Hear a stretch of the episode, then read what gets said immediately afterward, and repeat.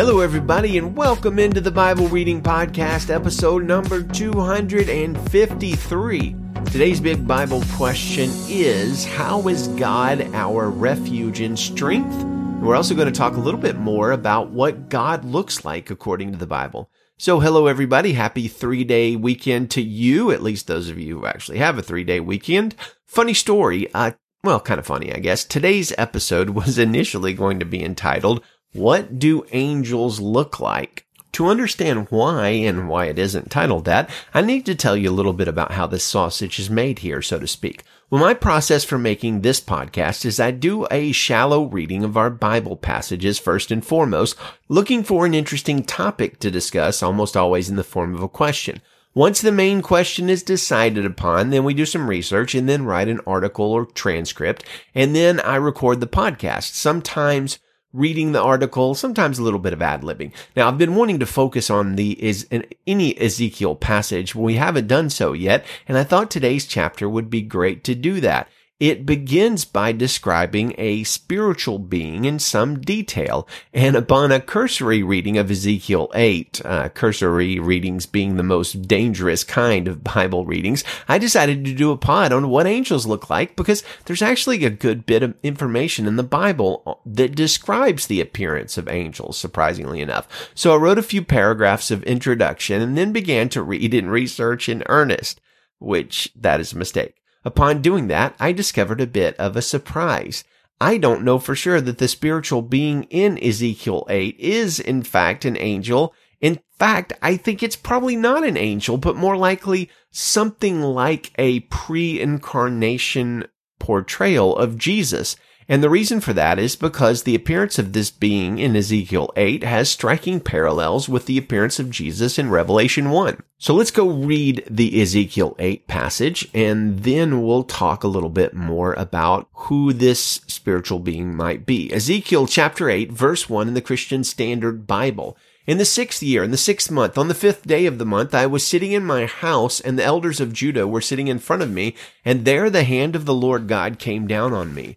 I looked, and there was someone who looked like a man. From what seemed to be his waist down was fire, and from his waist up was something that looked bright like the gleam of amber. He stretched out what appeared to be a hand and took me by the hair of my head. Then the Spirit lifted me up between earth and heaven and carried me in visions of God to Jerusalem, to the entrance of the inner gate that faces north, where the offensive statue that provokes jealousy was located.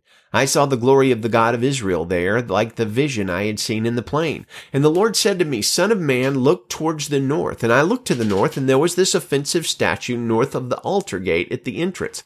He said to me, Son of man, do you see what they are doing here? More detestable acts that the house of Israel is committing, so that I must depart from my sanctuary. You will see even more detestable acts. Then he brought me to the entrance of the court and when I looked, there was a hole in the wall, and he said to me, Son of man, dig through the wall. So I dug through the wall and discovered a doorway. He said to me, Go in and see the detestable, wicked acts they are committing here. I went in and looked, and there engraved all around the wall was every kind of abhorrent thing, crawling creatures and beasts, as well as all the idols of the house of Israel. Seventy elders from the house of Israel were standing before them, with Jaazaniah, son of Shaphan, standing among them. Each had a fire pan in his hand and a fragrant cloud of incense was rising up. He said to me, Son of man, do you see what the elders of the house of Israel are doing in the darkness, each at the shrine of his idol? For they are saying, the Lord does not see us. The Lord has abandoned the land. Again he said to me, You will see even more detestable acts that they are committing. Then he brought me to the entrance of the north gate of the Lord's house, and I saw women sitting there weeping for Tammuz. And he said to me, Do you see this, son of man? You will see even more detestable acts than these. So he brought me to the inner court of the Lord's house, and there were about 25 men at the entrance of the Lord's temple between the portico and the altar with their backs to the Lord's temple and their faces turned to the east. They were bowing to the east in worship of the sun. And he said to me, Do you see this, son of man? Is it not enough for the house of Judah to commit the detestable acts they are doing here that they must also fill the land with violence and repeatedly anger me, even putting the branch to their nose? Therefore I will respond with wrath. I will not show pity or spare them, though they call loudly in my hearing, I will not listen to them. So wow, that's quite a description and quite a powerful chapter. God showing Ezekiel all of the evil things the leaders of Israel and Judah were doing at that time. But back to the description of this spiritual being. Ezekiel says it's someone who looked like a man. From what seemed to be his waist down was fire, and from his waist up was something that looked bright like the gleam of amber. And then we looked at Revelation 1, the description of Jesus there that John sees. John says, I turned in verse 12 to see whose voice it was that spoke to me. When I turned, I saw seven golden lampstands, and among the lampstands was one like the Son of Man, dressed in a robe and with a golden sash wrapped around his chest. The hair of his head was white as wool, white as snow, and his eyes like a fiery flame. His feet were like fine bronze as it is fired in a furnace, and his voice like the sound of cascading waters.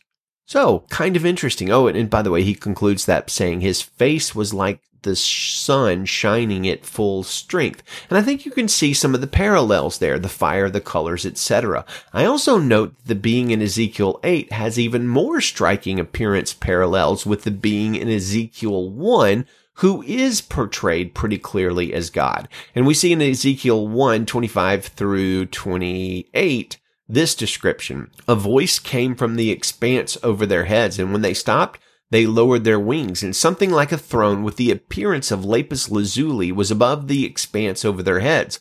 On the throne, high above, was someone who looked like a human. From what seemed to be his waist up, I saw a gleam like amber with what looked like fire enclosing it all around. From what seemed to be his waist down, I also saw what looked like fire. There was a brilliant light all around him. The appearance of the brilliant light all around was like that of a rainbow in a cloud on a rainy day. This was the appearance of the likeness of the Lord's glory. So I, I, want to throw one more passage in here, which is Daniel 10, which describes another spiritual being. It's not, this being is not called an angel, but he shares very, very similar traits with Jesus in Revelation and maybe to a slightly lesser degree, the spiritual being in Ezekiel. So Daniel 10, 2 through 6.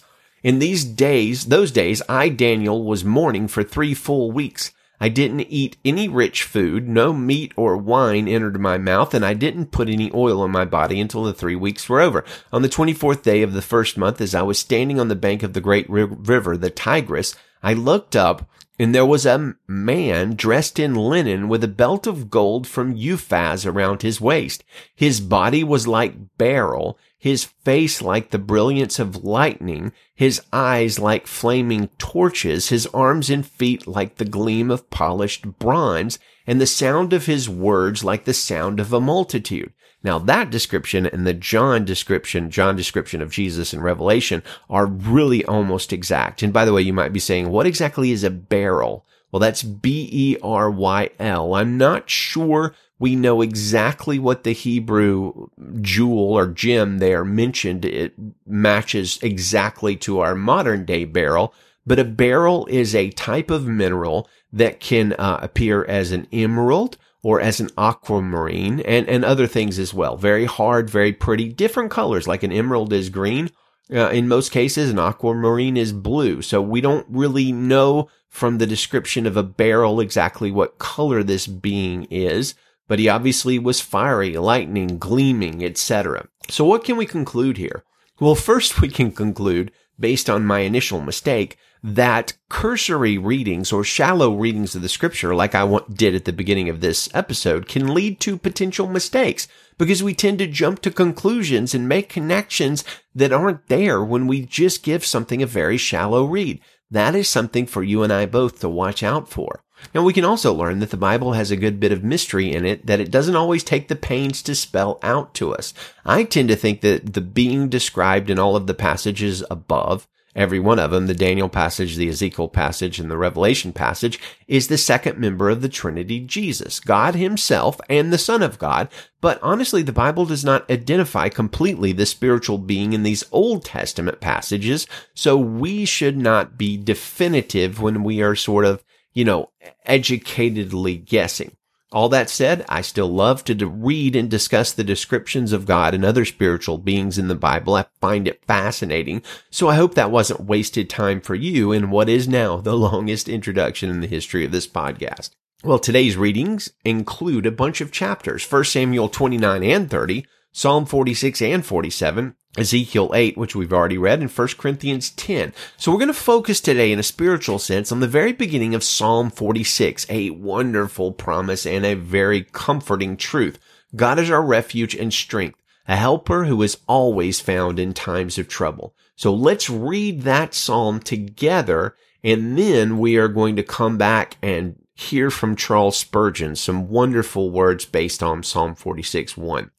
God is our refuge and strength, the helper who is always found in times of trouble. Therefore, we will not be afraid. Though the earth trembles and the mountains topple into the depths of the seas, though its water roars and foams and the mountains quake with its turmoil, Selah. There is a river, its streams delight the city of God, the holy dwelling of the Most High.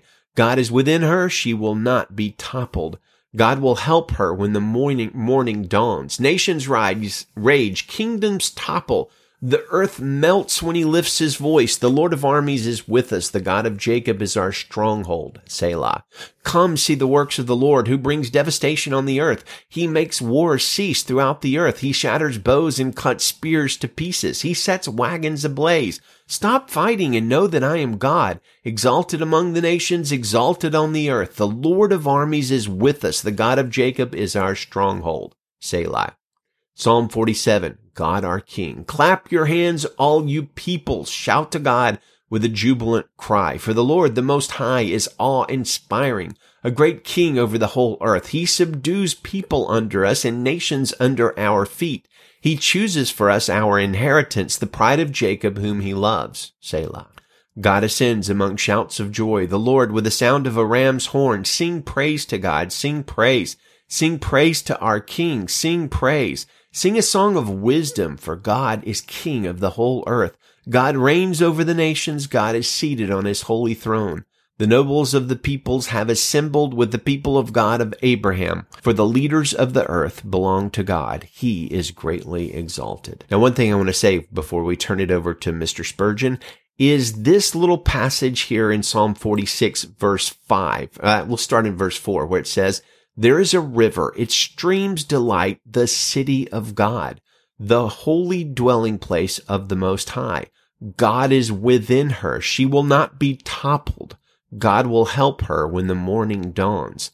Now that is a verse, Psalm 46 verse 5. God is within her. She will not be overcome or toppled or whatever. That is a verse I have seen very often on social media accounts as uh, usually females their like motto verse or whatever. And that's great. I think it's great to share a bible verse as like uh, something in your profile. It's great witness and everything. But here's the thing. The her in psalm 46 is not like a particular female. It's the city of god.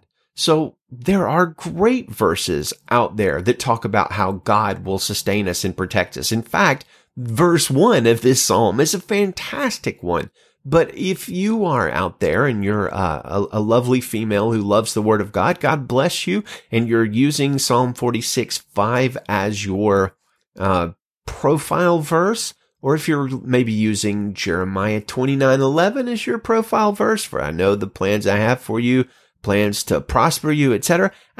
Maybe, maybe consider the con, the, the context of those passages and maybe the fact that those aren't really necessarily promises to us. The Jeremiah 29:11 verse is a promise to the Israelites to bring them out of exile eventually. The Psalm 46 5 verse is a promise about the city of God. Let's, you know, stick to passages like Psalm 46 1, which is something we can cling to and put in our profile and stand on and uh, share with everybody because it's awesome.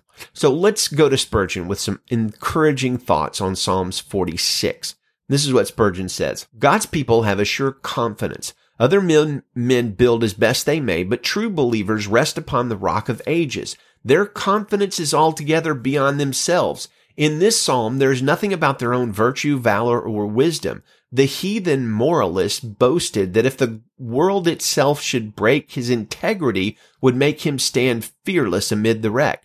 But the believer in God has a humbler, though a truer alliance. Though the earth be removed, he is not dismayed. And this does not arise from his own personal self-sufficiency, but from God, who is his refuge and strength. He is fearless. The believer in God is fearless, not because of his stoutness of heart, or natural firmness of will, but because he has a God to shelter him and uphold him. If he does not fear calamity, it's because he fears God and God alone. Our Psalm 46 begins with God and with God it ends. The God of Jacob is our refuge. We may be as timid by nature as the conies, which I believe is like a rock badger, who hides in the rocks, but God is our refuge. We are as weak by nature as bruised reeds, but God is our strength. We never know what strength is till our own weakness drives us to trust omnipotence. We never understand how safe our refuge is until all the other refuges fail us. When the earth is removed and the waters of the sea roar and we are troubled both from land and sea, we hide ourselves in God. You who are strong in yourselves imagine strength where only weakness can be found. You seek the living among the dead and substantial confidence amidst the vanity of vanities. If we look to ourselves for courage, we will fail in the hour of trial. When the earth is removed, the mightiest men are the first to shudder. The greatest boasters become the worst cowards. For confidence and peace, we must say unto the Lord, all my fountains or all my fresh springs are in you. This confidence is gained by an appropriating faith. Peace comes to me not only by what God is, but by what God is to me. God is our refuge and strength. This God is our God. You never enjoy the goodness and greatness of God if you view them in an abstract manner. You must grasp them as your own. It seems a daring act for a man to appropriate God, and yet the Lord invites us to do it. He says, let him take hold of my strength. Why hesitate to make that appropriation? Look at the men of the world. They would appropriate the whole earth if they could. Continents are not too wide. It is no fault of theirs if they do not hedge in the stars and monopolize the sun. And shall not the Christian appropriate those heavenly things of which he is made the heir, an heir of God, a joint heir with Christ Jesus? Let us join with the prophet Jeremiah in his comfortable soliloquy, The Lord is my portion, saith my soul, therefore will I hope in him. As with Thomas we behold the print of the nails in the hands of Jesus, let us say unto our blessed Redeemer, my Lord and my God. The deep peace which is our right and privilege will not be ours unless with assured faith we take the Lord to be ours in all the fullness of his love. Come, let us now say, God is our refuge and strength. Amen and amen and amen. God indeed is our strength and refuge and praise him for that. Now we go to 1 Samuel chapter 29 verse 1. The Philistines brought all their military units together at Aphek while Israel was camped by the spring in Jezreel. As the Philistine leaders were passing in review with their units of hundreds and thousands, David and his men were passing in review behind them with Achish. Then the Philistine commanders asked, What are these Hebrews doing here? Achish answered the Philistine commanders, That is David, servant of King Saul of Israel. He has been with me a considerable period of time from the day he defected until today. I have found no fault with him. The Philistine commanders, however, were enraged with Achish and told him, Send that man back and let him return to the place you assigned him. He must not go down with us into battle only to become our adversary during the battle. What better way could he ingratiate himself with his master than with the heads of our men? Isn't this the David they sing about during their dances? Saul has killed his thousands, but David his tens of thousands? So Achish summoned David and told him, as the Lord lives, you are an honorable man. I think it's good to have you fighting in this unit with me because I have found no fault in you from the day you came to me until today. But the leaders don't think you're reliable. Now go back quietly and you won't be doing anything the Philistine leaders think is wrong. But what have I done? David replied to Achish. From the first day I entered your service until today, what have you found against your servant to keep me from going to fight against the enemies of my lord the king? Achish answered David, I'm convinced that you are as reliable as an angel of God. But the Philistine commanders have said, he must not go into battle with us. So get up early in the morning, you and your master's servants who came with you.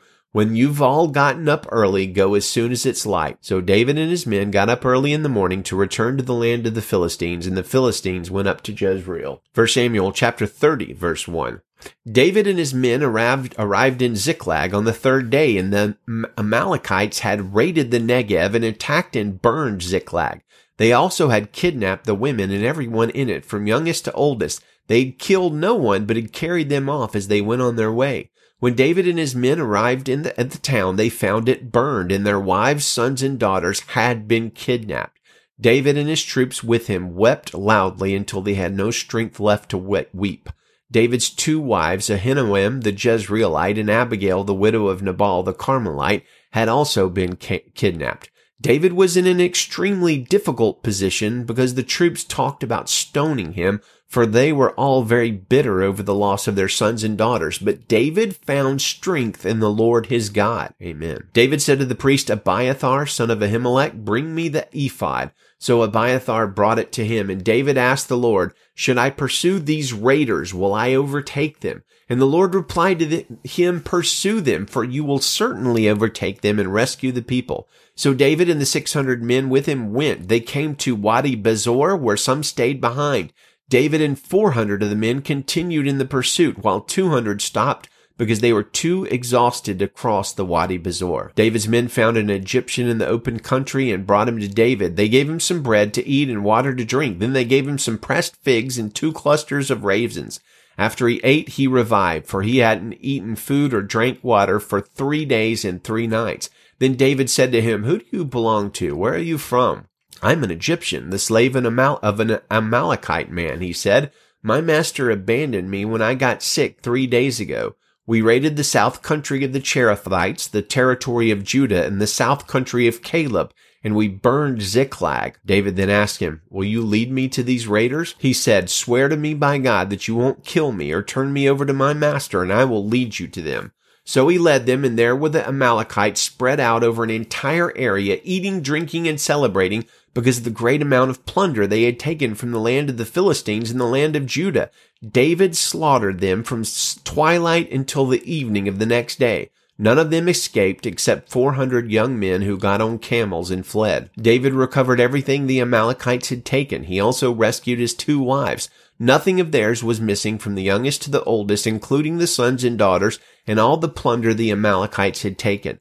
David got everything back. He took all the floods, flocks and herds which were driven ahead of the other livestock, and the people shouted, This is David's plunder.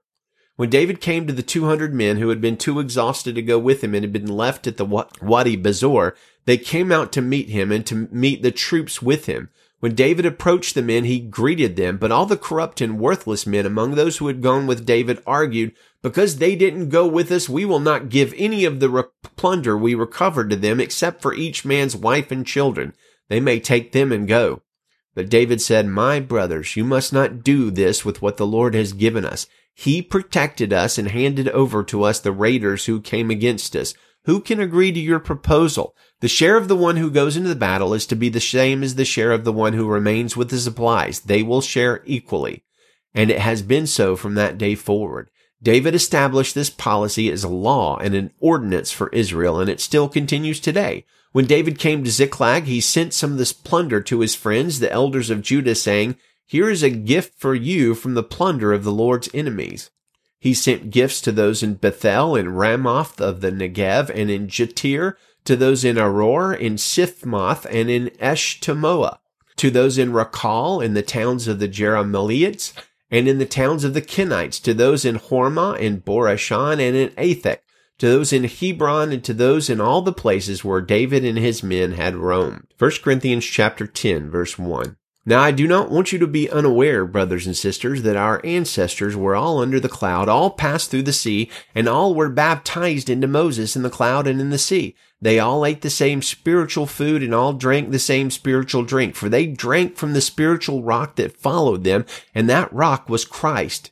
Nevertheless, God was not pleased with most of them since they were struck down in the wilderness. Now these things took place as examples for us so that we will not desire evil things as they did. Don't become idolaters as some of them were, as it is written, the people sat down to eat and drink and got up to party. Let us not commit sexual immorality as some of them did. In a single day, 23,000 people died. Let us not test Christ as some of them did and were destroyed by snakes. And don't grumble as some of them did and were killed by the destroyer.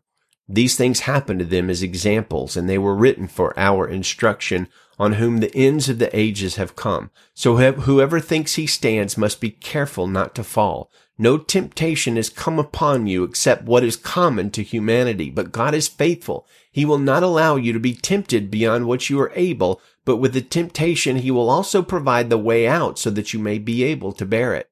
So then, my dear friends, flee from idolatry. I am speaking as to sensible people. Judge for yourselves what I'm saying. The cup of blessing that we bless, is it not a sharing in the blood of Christ? The bread that we break, is it not a sharing in the body of Christ? Because there's one bread. We who are many are one body, since all of us share the one bread. Consider the people of Israel. Do not those who eat the sacrifices participate in the altar? What am I saying then? That food sacrificed to idols is anything or that an idol is anything? No. But I do say that what they sacrifice, they sacrifice to demons and not to God. I do not want you to be participants with demons. You cannot drink the cup of the Lord and the cup of demons. You cannot share in the Lord's table and the table of demons. Or are we provoking the Lord jealousy? Are we stronger than he? Everything is permissible, but not everything is beneficial. Everything is permissible, but not everything builds up. No one is to seek his own good, but the good of the other person. Eat everything that is sold in the meat market without raising questions for the sake of conscience, since the earth is the Lord's and all that is in it.